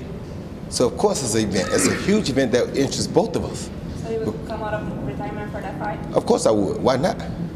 And I would get in top shape and be ready to win it because I'm not planning on losing nothing. The Only thing I want to lose is weight. That's it. Has Dana brought that up? We really haven't had a chance to talk about it yet. Late as of late, we, we was trying to put this together first because he is trying to get into boxing and putting UFC Fight Pass at uh, Roy Jones on UFC Fight Pass in a boxing match was a big step toward getting him into the boxing arena. So that's what we've been talking about first. But quite naturally, I'm sure that will come up because I know Anderson still wants it. And if he wants it, of course, I still want it because, like I said, it's not a boxing match per se. It's an event. What do you think of Dana White getting into boxing? I think it's a brilliant idea because he has a lot of things that he's learned from the UFC by doing things his own way. Brought the UFC to a spot where boxing never has gotten to yet. You understand me? So it's like with those with those different ways of looking at it, you bring new blood, new ideas to a game, you're gonna make that game go up even more. So I look forward to him coming to boxing because I think with that, we can take boxing and take it up even another level. You think he'll pull some of the UFC fans over? Of course he will, because like I said, even with these events like this, that pulls some UFC fans over already because of the event. So now if you can help this side get better and this side get better, you're gonna have an even big event at the top when you do decide to put an an event together. So why would he not? You have your own promotion company. Do you see yourself working with them in some of your events? Of course, of course. That's why we're doing it now. That's what my whole goal is to put us together so we can work better. You feel me? It's like everything I do is always to help people come together and work better. You know, it's like people say, you, got Russian citizenship. Well, yeah, I got Russian citizenship because they offered it, and they're very nice people. And like 90% of the population knows Roy Jones Jr. as a fighter.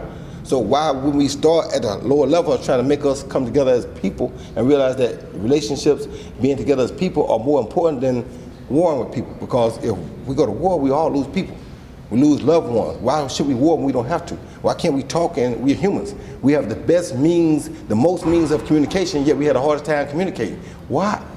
You feel me? That's crazy. So if you got him who's trying to get into boxing, me who's a superior boxer would have already uh, um, promotional company, and I do do MMA and boxing, then why wouldn't we come together and make it better for both of us? It'd be crazy not to. Well, you think boxing's ready for that? For the longest time, it's been boxing versus mixed martial arts. It hasn't been the two communities kind of working together. I know you promoted cards, but Yep. do you think the community as a whole, as a boxing community, is ready to start embracing MMA? That's a good question, and let me give you a good answer for that question, okay? When you see two guys come together and make over a hundred million dollars, you think it's good for each other? Yes. Okay. Easy answer, right? You'd be a fool if you didn't support UFC and boxing because look what y'all can do together. Huh? Conor McGregor made more money than most fighters that fight have made in one night, and he's not a boxer, he's a UFC guy. Why wouldn't you want to come together with UFC because they can make that happen for you? Why wouldn't you bring the two together? How much Roy, of this event is Zuffa Boxing and how much is your promotion? Oh, it's probably 50-50. You know, we we doing my promotion too, but of course we want to help Zuffa Boxing get their feet wet and get into it the right way. So anything we can do to help Zuffa Boxing come on come on board and go quick, we're gonna try to do. So it's 50-50 to me. What's the hardest thing, mentally or physically preparing for a fight at, your age? Physically, um, mentally, I ain't. Listen, let me just explain something to people. People always worry about my mental capacity and how I'm gonna be. I was crazy when I started boxing. Can't mess a crazy guy up here already crazy, right? So mentally, I ain't never had a problem getting ready to beat somebody's child up. That's just what I did for a living always. You put your child out there, I'm gonna whoop him. That's what I was. That's what I was programmed to do when I got here. That's not a problem. Physically, it's very hard for that body to hold up at 49 to what it used to hold up to at 29. So the physical part is the hardest part because you have to keep your body healthy in all the preparation and all the things you do to get ready for a fight. That's a long process which takes a lot of dedication and hard work, but your body has to be able to withstand that hard work or you won't succeed. Roy, it's obviously still got passion. So how hard is it to say this is it, man? It's- it- you can tell the love is still there. Man, if the love is there, but you know, it's like like like they said, the heart is willing, but the body can't take it too much more. You feel me? So the heart is willing, but the body ain't able. So you know, you just got to know that. And keep that in the back of your mind. Did you ever see yourself at this age fighting when you started? Well, like I told you, I never saw myself at this age fighting, but I also never saw myself as fighting for a heavyweight title. So it's a lot of things that God put on my plate that I didn't expect to see. I never saw myself fighting on Uf- UFC Fight Pass. It's duh. I never saw none of this coming. So how, who am I to plan? So if I can't see what's coming for myself, how can I let somebody else tell me what I should do? Know, people say, oh, you should quit. You should. How y'all know? I, if I had quit when they said I should quit, I wouldn't be here right now today fighting the first boxing match on UFC Fight Pass, right? So you don't listen to people, you let God guide you. Let them people say what they want. They knew so much they'd be doing instead of you. hmm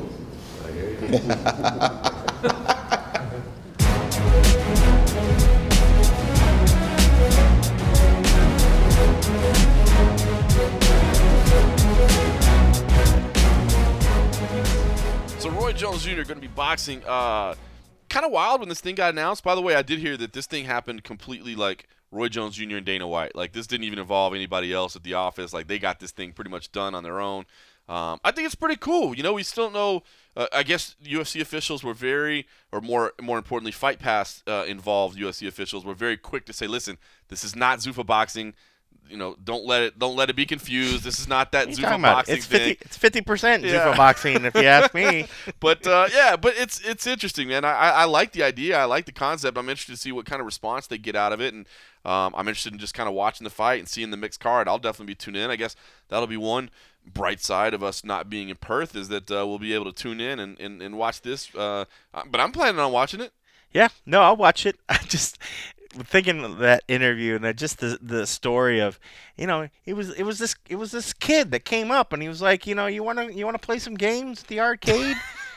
Dana's 48. He's 1 year less than than Roy. I'm like, Just like a little. are Like a you little, sure? Are you sure this You is know the what's same funny story, is Roy? I was I was going to reach out to Dana and find out how truthful that was, and then I was like, oh, well, what am I going to do? It's not like I'm going to report it or whatever. Like Yeah, Roy no. Jones Jr. full of But- shit. Oh my know what I god! mean? Like my BS meter was just going off when he was just saying. I was like, so I imagine like this young Dana coming up, tugging on his pants leg. It's, So true. Mister, Mister, there's this new Tron game out. Do you, you want to come play it? I It was really, pretty really- funny. That story was kind of interesting. I'm like, I think some of the details got mixed up here. yeah, I was like, okay, right. uh, what do you think about? I mean, listen, he, he, took said some he- he took some headshots. That's fair. That's fair. Uh, he said, "Listen," he said, "You know, this is a retirement fight unless the Anderson Silva fight can happen."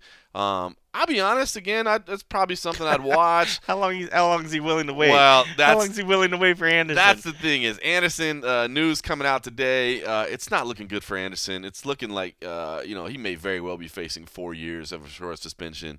Uh, yeah, I don't. I don't. Do we want to see a 53 year old Roy Jones come out and fight him? Probably. Not that we want to, but I'm sure But Roy will would, Roy's like, yeah, whatever. I mean, just for the fact that at that point, then you kind of want to just see how Anderson would look at that point. You know, coming out. I mean, that's a long time away. That's, a long time. that sucks. It it uh It does suck because you know what? Like, all right, super bummed for him. him, okay, because a lot of people consider him to be the greatest of all time, right?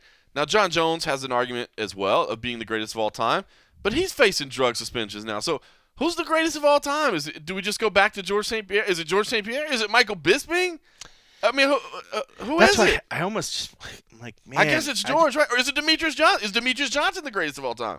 yeah, I, I, it's almost like with so much crap goes on, and it's like it's such a of the moment sort of phrase. I almost just Right. hate even using. I'm like, can we just like Not just even have to answer that. retire the greatest of all time? Because I mean, it just everything changes. Because if we if we look at a guy, and now especially like Anderson, he he's tarnished so much of his legacy because of some of the stuff recently towards the end of his uh, Right. of his days that it's like it's hard to to not think about that when you think about all of the great things that he did um because I hate to because what he's doing now it's not like it changes how completely dominant and amazing that he was Right.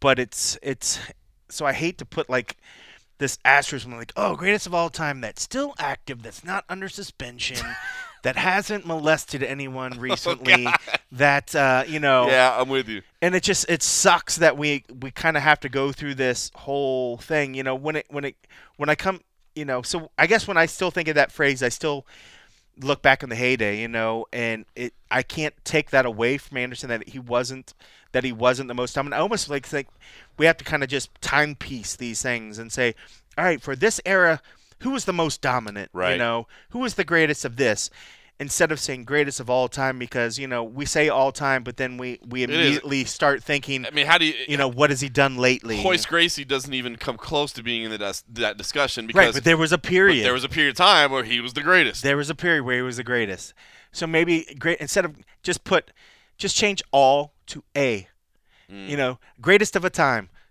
Anderson silva greatest was of a time. I like greatest that. of a time He's the goat. He was the goat. of 1992. of 1992 you know like you can still call him the goat I love that. but the it's it's just greatest it's of a time.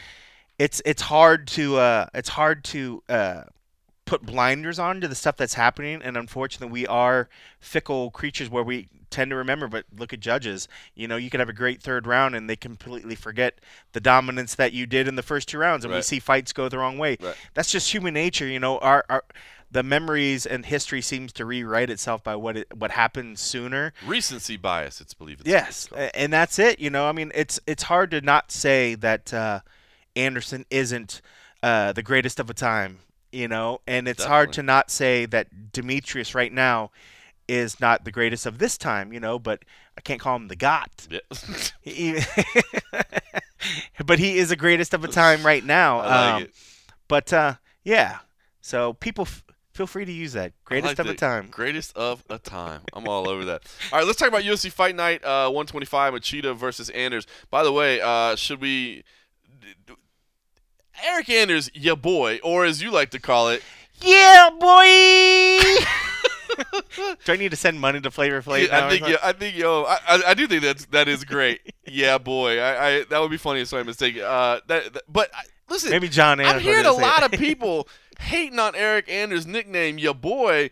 I kind of like it. Holla at your boy. It's your boy Eryk Anders. I mean, it's Does he it's say like "holla at your boy"? I mean, I, I see. I, I get it when you say it. I, I get it when you say it. Then Yeah. I'm like, okay, it sounds better like that. like who is that? Yeah, that's holla- your boy Eryk That's Anders. your boy, you know. But I read I it, mean, and if all you I say hear is Eryk, your boy Anders, like that Eryk. sounds stupid. Yeah, boy.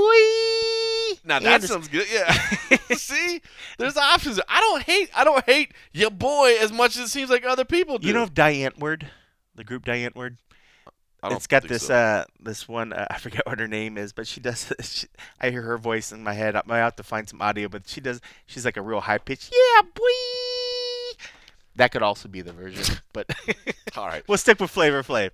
Let's, let's talk about Lyoto Machida versus Eryk Anders now that we've uh, totally devolved into nickname discussion. Uh, listen, uh, gotta say, you know, Eryk Anders called out Lyoto Machida after his last win. He was only 2 0 in the UFC at the time. Um, you know, I always wonder when somebody calls somebody that specifically that far up the list, you know, they've got to have a pretty pretty uh, significant motivation in mind. They've got to have an idea. Either that or somebody told him, hey, by the way, uh, Lyoto Machida really needs an opponent. So if you want to Yeah. if you want to call out his name, we'll probably slip you in there, which that does happen behind the scenes a little bit as well. But I am really intrigued by this fight. It's it's kind of interesting, and again, maybe it has to do with that new blood. You know, I heard a lot of people saying, you know, Lyoto Machida versus Michael Bisping, and I got to say, like. That fight wouldn't have intrigued me as much. I mean, it would have been good. It would have been two big names, but I kind of like this crossroads, right? Like Lyoto Machida, is he that guy? Is he not that guy? Eryk Anders, is he that guy? Is he not that guy? You know, is Lyoto still the guy we thought he was? And is Eryk Anders the guy that we think he can be? And I like it. You know, and Eryk's got to travel down to uh, Belém, Brazil, which is the hometown of Lyoto Machida. Uh, hasn't lived there in forever, so it's not like it's his neighborhood, but it is where he was born and raised, I believe, or at least was born. Um, but Eryk Anders, uh, I, I don't know if it's his fiance, but his girlfriend, I think, is Brazilian, so he spent a lot of time down in Brazil. Um, just, I don't know, a lot of. That's a lot good of for cool storyline. Yeah, so he's more familiar with it. He actually went down there over the holidays, so it's not like he's you know having to make the journey. And Machida's gonna have to make the same journey he is. You know, there's there's travel as well. So I don't know. I'm I'm intrigued by this fight. Um, I actually lean towards Eryk Anders. I do feel like Lyoto Machida is everything is so much based on timing and counter punching and striking that I think you know, what do they say? You know, as you get old, the power stays, but the speed, the fast twitch, you know, that starts to fade. And certainly Machida, a guy that's taking care of himself, but is getting uh, up there in his career. He's not one of these young 35 year olds that seem to be out there like Dustin Poirier. So Uh, many of them. uh, but no, you know, So so I, many. I like this fight. Um, I, I like this fight, but I'm, I'm leaning towards Eryk Anders. Yeah. Did you say that you you thought Machida was from Belém? Yeah. See, the UFC website shows him from Salvador, which is a four and a half, almost a five-hour flight Mm-hmm. from uh, Belém. Well, what the fuck do I know then? Well, I don't know. He is 35 though. He's not 35. I believe he was born in. See, now's where we need uh, Fernando Prates to sign in and, and, and Oh, tell us. see, that's the biggest. That's another not miss that we're gonna we're the gonna miss. The Roadshow's not getting that. Is the roadshow's not gonna get old uh, Fernanda uh, next week? So that's a Garbage. Garbage. Or this week? It's actually this week. Yeah. Yeah. Shows how in tune you are with the schedule. no, I don't know, but uh, so this fight, are you down under. Are We're you not down? down under for this week.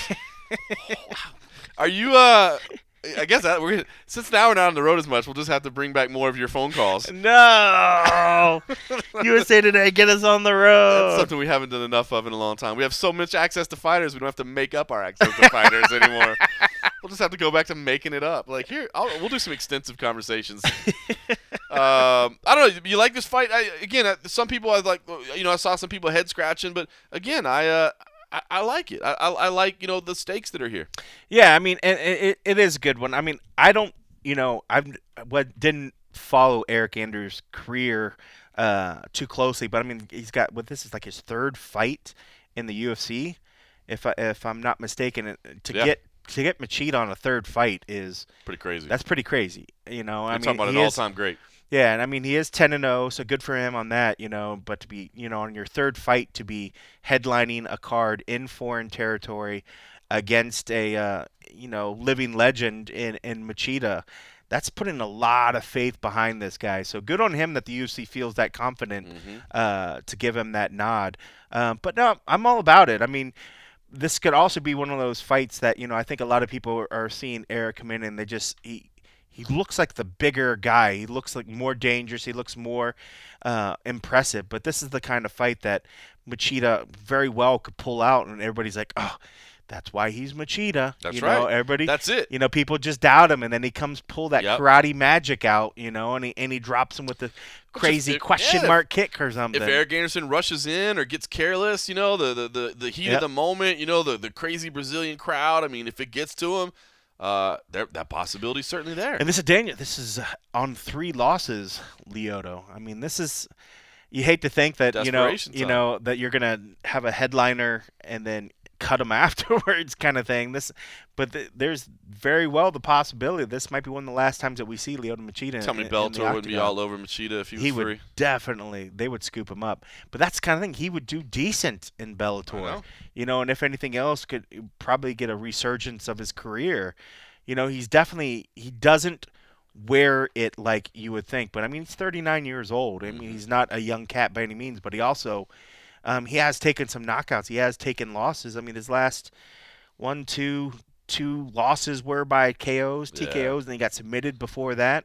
Uh, before that, he ended up getting a, a win, is a submission loss. Well, He's taken some KOs. He- I mean, he so- has, and the thing that the thing that scares me a little bit too, and another reason why I lean towards Anders a little bit too, is Lyoto had pretty much come out and said that uh, he didn't really want to fight i- i- on this card. He didn't want to turn around that quick. You know, he had the knockout loss to Brunson, but they wanted a Brazilian, and the UFC kind of you know made him the offer he couldn't refuse. And so I, you know, I think he remember initially December. said he, you know, he wanted a little bit more rest than this. yeah, three months. It's kind of that Michael Bisping, you know, you know, obviously not, you know, three weeks later or whatever, but it Yeah. is that quick turnaround when a guy says, "Yeah, I want some time off," and you talk him into fighting anyway because hey, Yeah. appreciate that, but we really need you. I guarantee they gave him a a bump. I get. Oh, I guarantee sure they they gave him a nice big old Might have came with a new pay. contract. Might have came with a at least a you know and a especially one-time bonus. and he's he's on the you know he is not with three losses and as much as he's done for the sport in, in his in his uh, history of you know being a champion and then losing it. uh, Maybe it did carry weight at one point, but this is a guy, in all essence, is is at the end of his career. Mm-hmm. He doesn't really have the bargaining power that he used to, and this is probably his one shot by doing a favor to able to get that last bit of money that he's Yep. probably going to get from the UFC. so Maybe it a sucks. no, maybe a no cut guarantee. Or yeah, with a guarantee, like I'll take this on a short notice. I want to bump and pay, but I also want a guaranteed two, two or three more fights. Yeah. You know, with the possibility, yeah, they're not going to get rid of him. You know, he's in that position, especially he's going to save it. Because who else are you going to put on, you know, on this card in the last minute? The fact that especially like that Anderson's out of the picture. A lot of these Brazil stars are are, are not ready to go right now. right now. Yeah. So I don't know, but it's uh, it's tough. It would it would it would it would be sad to to see him lose again quickly, especially if it's via a, a KO or something, knowing that this might be his his last one. So maybe it wouldn't, but you you hate to see somebody that's taken knockouts get so quickly back in there and then take it again. You know, so I hope whatever they uh, agreed upon was enough for him to, to take that risk. But you know, this I can definitely see that this being a fight where Lyoto's going to come as prepared as he can, and with that much time, um, it's just a matter of healing. You know, he's always in shape. You know, he's going to come in. He's going to come prepared. he's a so, lifelong martial artist. so hopefully, it's just a matter of you know. Uh, he does he does what he can to, to, to, to take least damage, but I could see this being one of those ones where he just pulls out the magic that we know that he's all capable of. Every every fighter on that rise has that one moment. Probably the only guy that hasn't is Jon Jones. You Yeah. know, but they they you know they had that one moment where they get to a level and you go, oops, you know, you, you came up short there. But hey, that was a learning lesson for you. You'll be back. You know, Yeah. you, you'll you'll continue to rise. You know, and I think this this maybe this is that moment for Anderson. Maybe it's not. You know what I mean? Maybe he's that legit, but you know, maybe this is that moment where it's like, oh, you know, you got you got caught by some crafty veteran there who Right. threw in some and know, that would be no that would be no shame on his end. That that's the kind of thing that could happen. He's so early, especially in his career with the UFC, and a loss to Lyoto Machida would be nothing to be At all. ashamed about, and he would his overall career would take no real damage from it. You know, this isn't a, a, a contender shot. This isn't. Uh, if Mm-hmm. anything else, this is a you know uh, you know Lyoto is 13th. Let's see what they got Eryk at. Is he even ranked in the top 15? He's Ooh, not even their ranked. rankings, yeah. This is the kind of fight that you know, if with a win, would definitely get him in the top 15. I don't think it, you can't jump over a 13, probably not being ranked, even though you did beat the 13th. I would definitely maybe 14, 15, 14, like 15 at least, you know, bringing him in. But it's the kind of fight if he doesn't win, he's already not ranked, So but he lost to Lyoto Machida. sticks around right he's behind still that. right, right behind it, you know. And this is the kind of thing that you forget. That's like losing in a college season. If you lose at the beginning of the season, you could still make it to the playoffs at the end. Yep. You know, as long as you just, you know, ready the ship, you know, and, and just kind of shore up the little things that that mistake, you know, had. So um, it's kind of a win-win for for Anders in I that agree. situation. He's not really he can't really lose in this. The only person that can really lose is Machida, and hopefully that wouldn't be via a KO, which could you know er, cause further damage and, and end his career sooner than he than he would. But um, I don't know. I, I, you know, the more I talk to myself about how I think this is a fight that Machida can can pull some out, I kind of wish I, I kind of went the underdog route and kind of and kind of went with Machida. But uh, you know, I kind of rode the the hype and uh, rode the 10-0 train and uh, you know, kind of followed a lot of the others. But uh, you never know. You never know. I, I like to pull for the underdogs, and this is kind of one of those ones that you know it would be Hard cool to, to see Machida, right? especially in Brazil. You Yeah. know, like Brazilians have taken some loss. There was a point where it seemed like Brazilians could do no wrong, man. They were just dominating everybody, and then the sport kind of caught up to them in terms of jujitsu, and now other aspects have kind of passed them up. You know, so it's great to see one of those cats uh, still fighting the good fight. You know, so it'd be good. For, It'd be good for Brazil. It'd be good for uh, Lyoto to get the win and uh, you know, kind of put some more of that magic back in in into you know what we see for fights that happen down there. So No doubt. Co-main event: John Dodson versus Pedro Munhoz. I think uh, this could be the best fight of the card. It may have, uh, I don't say necessarily the most stakes as well, but I mean these are two recognizable names. John Dodson, a guy that's been around for a while, that's challenged for a championship in the flyweight division. Uh, now he's competing at bantamweight. Pedro Munhoz, a guy that uh, has certainly, uh, you know, had a, the prospect tag around him for a long time, but finally seems to be, you know, really putting everything together at this point. Um, I'm I'm stoked for this fight, man. I think this is a really tough fight. I, I, I had a tough time choosing between these two. I ended up going Pedro Munhoz. I feel like John Dodson, uh, as good as he is, is is is he is a small guy, and I think he's maybe better suited for uh, flyweight, but. Uh, he's certainly dangerous. I mean, the speed and, and the quickness that he brings, the creativity, the scrambling is amazing. Um, but Pedro Munhoz, the bigger, stronger guy, um, I think probably a you know a better submission game as well. Does have the comfort of fighting in Brazil, though I believe he lives in L.A. So I think they're you know they're both going to have to be traveling down anyway. Uh, but he will have that you know crowd behind him that's certainly going to motivate him fighting in his, his native country. Um, but I I really do like this fight a lot. I sided with Pedro Munhoz, but I got to say uh, I would not be betting my mortgage payment on it. Yeah, this is gonna this is gonna be a good good fight.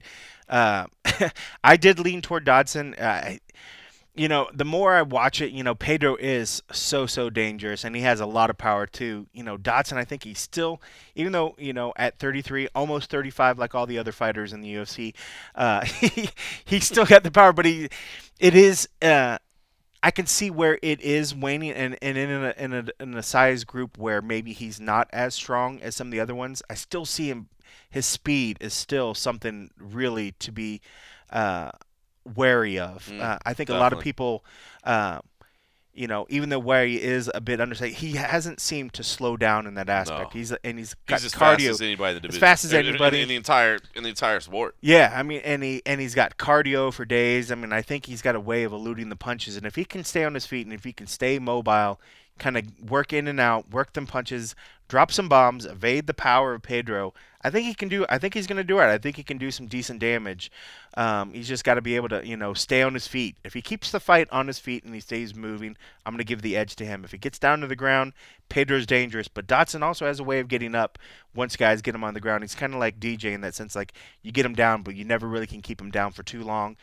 If if Pedro does get him down and he's able to wear him down, and Dodson somehow is a, a bit tighter, uh, more tired and, and not able to pop up, then I can see where Pedro will get the the edge. But I still feel uh, that the magician's going to work a little bit of magic in this one. When I look fight, on the man. It's a good when I look at this card, you know, it's crazy when fights go down to Brazil.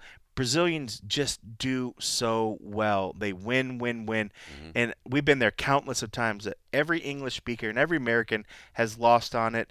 I'm looking at this card, and granted, I'm not going to claim everybody has Americans, but when I look at the English speakers and the Americans down the line, this could be a card where Brazil gets mopped up. it is. You I know, mean, it, like, think about it. If Anders takes the fight with Machida, Right. if Dodson beats Munhoz, if Shevchenko comes down there and does what she can well, do, she-. You know, which we Yeah, pretty much assume is going to happen. You know, if Green is able to do it, if Timothy Johnson is able to come down there and work magic against Gollum, I keep saying Gollum every time I see him, I'm like Gollum. Gollum. Anthony Smith against You know. Smith has a chance down there. Means Tim has Means a chance against Mariah. I'm telling you, dude, it is it is a it is quite possible. I mean, Vera's down there. Soto's got his hands full. That that's going to be a really really tough battle for Joe Soto. But honestly, looking down the line, I mean, like English speakers can come down there. I don't want to just say Americans, but this could be one of those cards where it, it would suck because Brazil would probably be like, "Don't fucking come back," because they're so prideful down there. But I could see this. This could be a bad night for Brazil. And that you know they, they usually do stack the fight with Brazilians. They in Brazil. always do, and Brazil always But- shows but up. I didn't realize win. this is Brazil against another country in every single fight on the card. Yeah. Every single fight on the Yeah, card. Yeah, look at that. Yeah, because there's usually at least one or two where it's Yeah, it's Brazil, Brazil versus, versus Brazil. Brazil. or you know you'll have a random matchup between two foreigners where everybody goes, "What the hell are you guys doing fighting Yeah. in Brazil?" And people go, "I don't, I don't What if. Brazil got skunked the whole night? Crazy. There's gonna be. Uh, I mean, Twelve. I like. I like Soto, but I, I don't. I don't think Soto's gonna take Alcantara. I, I, if I had to pick one for sure, that was probably gonna go Brazil's route. That would probably be the one that I would lean towards. right. Um, but dude, that's it's a tough night for Brazil, man. It, they what's amazing is that they always seem to pull it out, and there's never a crowd. I mean, I think when you go and you have a fight in like Ireland and in London. Those places, the the the the town erupts when they're fighters. Mm-hmm. We have a bad thing out here in America. We don't go crazy when Americans uh, win like we should. I think as a, as a whole as a sport, I think we embrace everybody.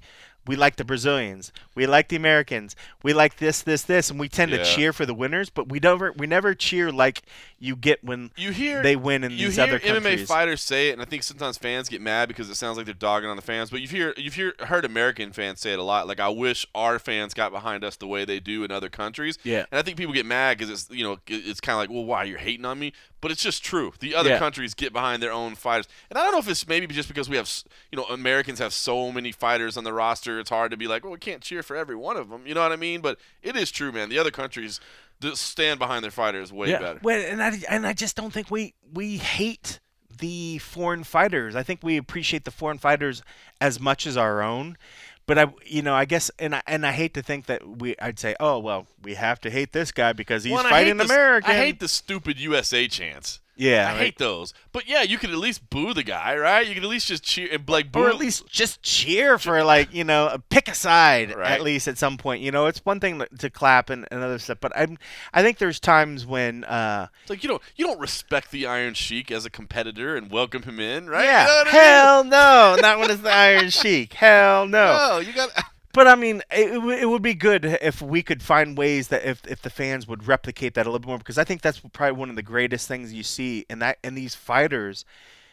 It it's it means so much to them. Like eh, seeing the joy and like, especially like what these these wins mean in Brazil. Brazil's like definitely one of these countries that we've been lucky enough to see a lot of these fight. But when you see these guys pull out these victories and the way the crowd embraces them and the way that these fighters are kind of just swept up in the Yeah, moment to special. that pride you know that just that that country being behind them that I, I feel bad that a lot of american fighters don't have that moment granted most of the times they're fighting other americans so it doesn't Right. happen but i think it, maybe in these instances where if you know a brazilian's coming into town or whatever you know and i'm not trying to just pick on let's just against the brazilians but anytime somebody from another country comes into america and you fight i'd love to see if the local fans just root for the local guy you know even if you completely respect i'm not saying you know Yeah, you swear just- obscenities you at the at the at the suspend guys respect just for a second. Yeah, just for a moment. and I'm then not- afterwards you, you clap. and then you clap afterwards. I mean, you clap when both guys. You, and you could even clap when you know clap at the weigh-ins. Enjoy the both of things. But when it's fight night, give that moment to to the local guy, and then afterwards, you know, then you could go back to doing whatever. Yeah. I just feel like you know uh, the environment here could be. Uh, a little bit better in that instance. we need our Uh, own little Uwe Morers, you know, right? We need Yeah. something. Yeah, just say you're gonna die in English and and embrace it. You're gonna die. Yeah, You're yeah, but come up with like a, a fun way Oh, of yeah. chanting it or something. Maybe put it to a, a, a fun tune. Yes, we can do better than Whoomp There It Is. We can definitely do. Yeah, don't do it to that one. Come up with something. go- yeah, we'll have to work on that, but We'll figure something I don't know. But By the way, I looked up and down the card real quick. Uh, six underdogs, six favorites uh, for Brazil. For the So, Brazilians? yeah, so it's a 50-50 split. So as it stands right now, they're at level ground. It could be a tough night for Brazil. We'll see. All right, listen. Uh, since we don't have a lot of behind-the-scenes stories this week or anything like that, I just want to say, uh, Shevchenko. Yes, I, uh, Priscilla Cachoeira has an amazing backstory, and good for her for stepping in and taking this challenge. But I think Shevchenko definitely wins here. But I will say this: um, Desmond Green, uh, Michel Prazeres could be a little bit of a slow fight. Uh, Marcelo Golm versus Timothy Johnson. We'll Do you know what cachoeira means in Portuguese? Uh, I heard this the other day, and I can't remember. Uh, it is co- coconut. Or, no, it's something. Waterfall. Waterfall. That's right. Yeah. That's right. I heard that the other day. uh, Marcelo Golm versus Timothy Johnson. Heavyweights there.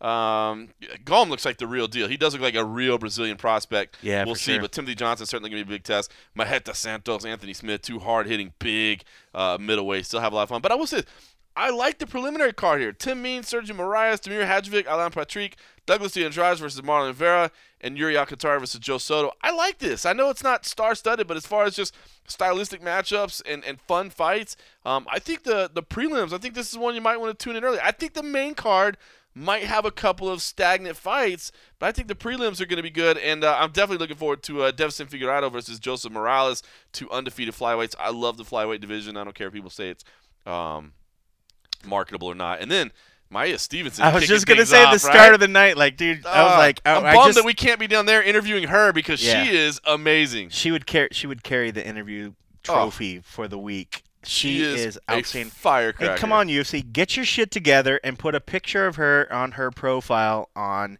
the UFC. Like I'm looking at the the fight card thing, and it's just got those two silhouettes. Yes. By Uh, now they have both shot their pictures. It I'm is- like, it is Thursday night. on. It's She Thursday night. Taped a whole TV series for you guys. Like, get your shit together and put her profile yeah, that's true. Even if it's in a tough outfit, it, it could be a tough outfit. I mean, they had like they did photos. Just you could take the thing like it's like, come on, she was on a show for your your your fucking promotion. Like, put a picture. Like, It uh, is true. It's ridiculous. It's and just at this those little point, details. at this point, I mean, the fight is days away. 48 hours at this point. Days away, and, and you don't have a profile picture. Little things like that used to drive me crazy on on uh, the site. Even uh, Cachoeira doesn't have a profile picture. It's Which like, by now, yeah, she's in the third fight of the night, bro. By now, you have shot photos with her. She's been in Brazil since Tuesday. Yeah, update your shit. If you guys don't have it updated, we're gonna put you on blast. Uh, we're gonna put you on blast tomorrow if you don't get this shit together.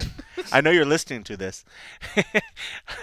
like, who? Can, well, I don't want to piss out too many people because then they'll be like, We're No. just saying these are little details. these are little details that that, show people that you care about the upcoming people. I mean, like, this is come on, like, but yeah, I got I got distracted, but Maia is awesome. Yeah. Holy cow, she was like one of my favorite people that She's we amazing. interviewed from that tough season. She's phenomenal. I wish we could be down there to interview her because she is. see her and I can only to be a fly on the wall and watch her and Joe Daddy have like a little family argument between the two because they're, Oh. They're two amazing. people that are just amazing that I think would be hilarious. They've got personality. They're reality show material. There's no doubt about it. exactly.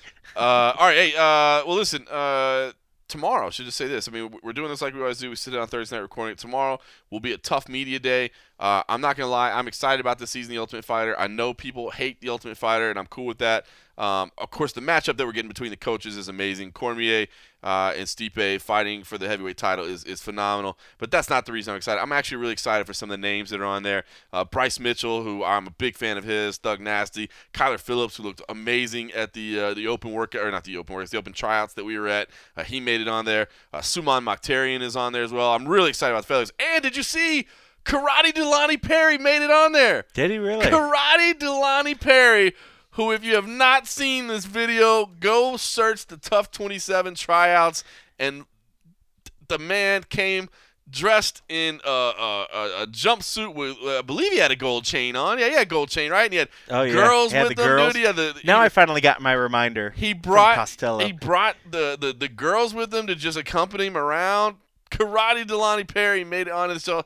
I'm actually uh, really excited about the show, so we will have uh, that all covered. Of course, the main thing that everybody wants to see is uh, Stipe and Daniel Cormier. I actually put in a specific re- request to the UFC. I said, "Can you please make sure you do a face-off with the coaches?" Uh, so hopefully, we'll have a, a face-off with the coaches tomorrow that we can bring you, so you can see those two guys side by side for the first time. And then, of course, uh, we will have all the uh, all the fighters that will roll that out probably closer to the start of the. Uh, I imagine we'll just bank that and rolled out closer to the start of the show. So uh, yeah, because we got all that other stuff from uh, you know Bellum that we're gonna have to be processing. we'll, we, we'll get over it. We promise. No, we will eventually. Sometime. Yeah. All right. Thanks for listening.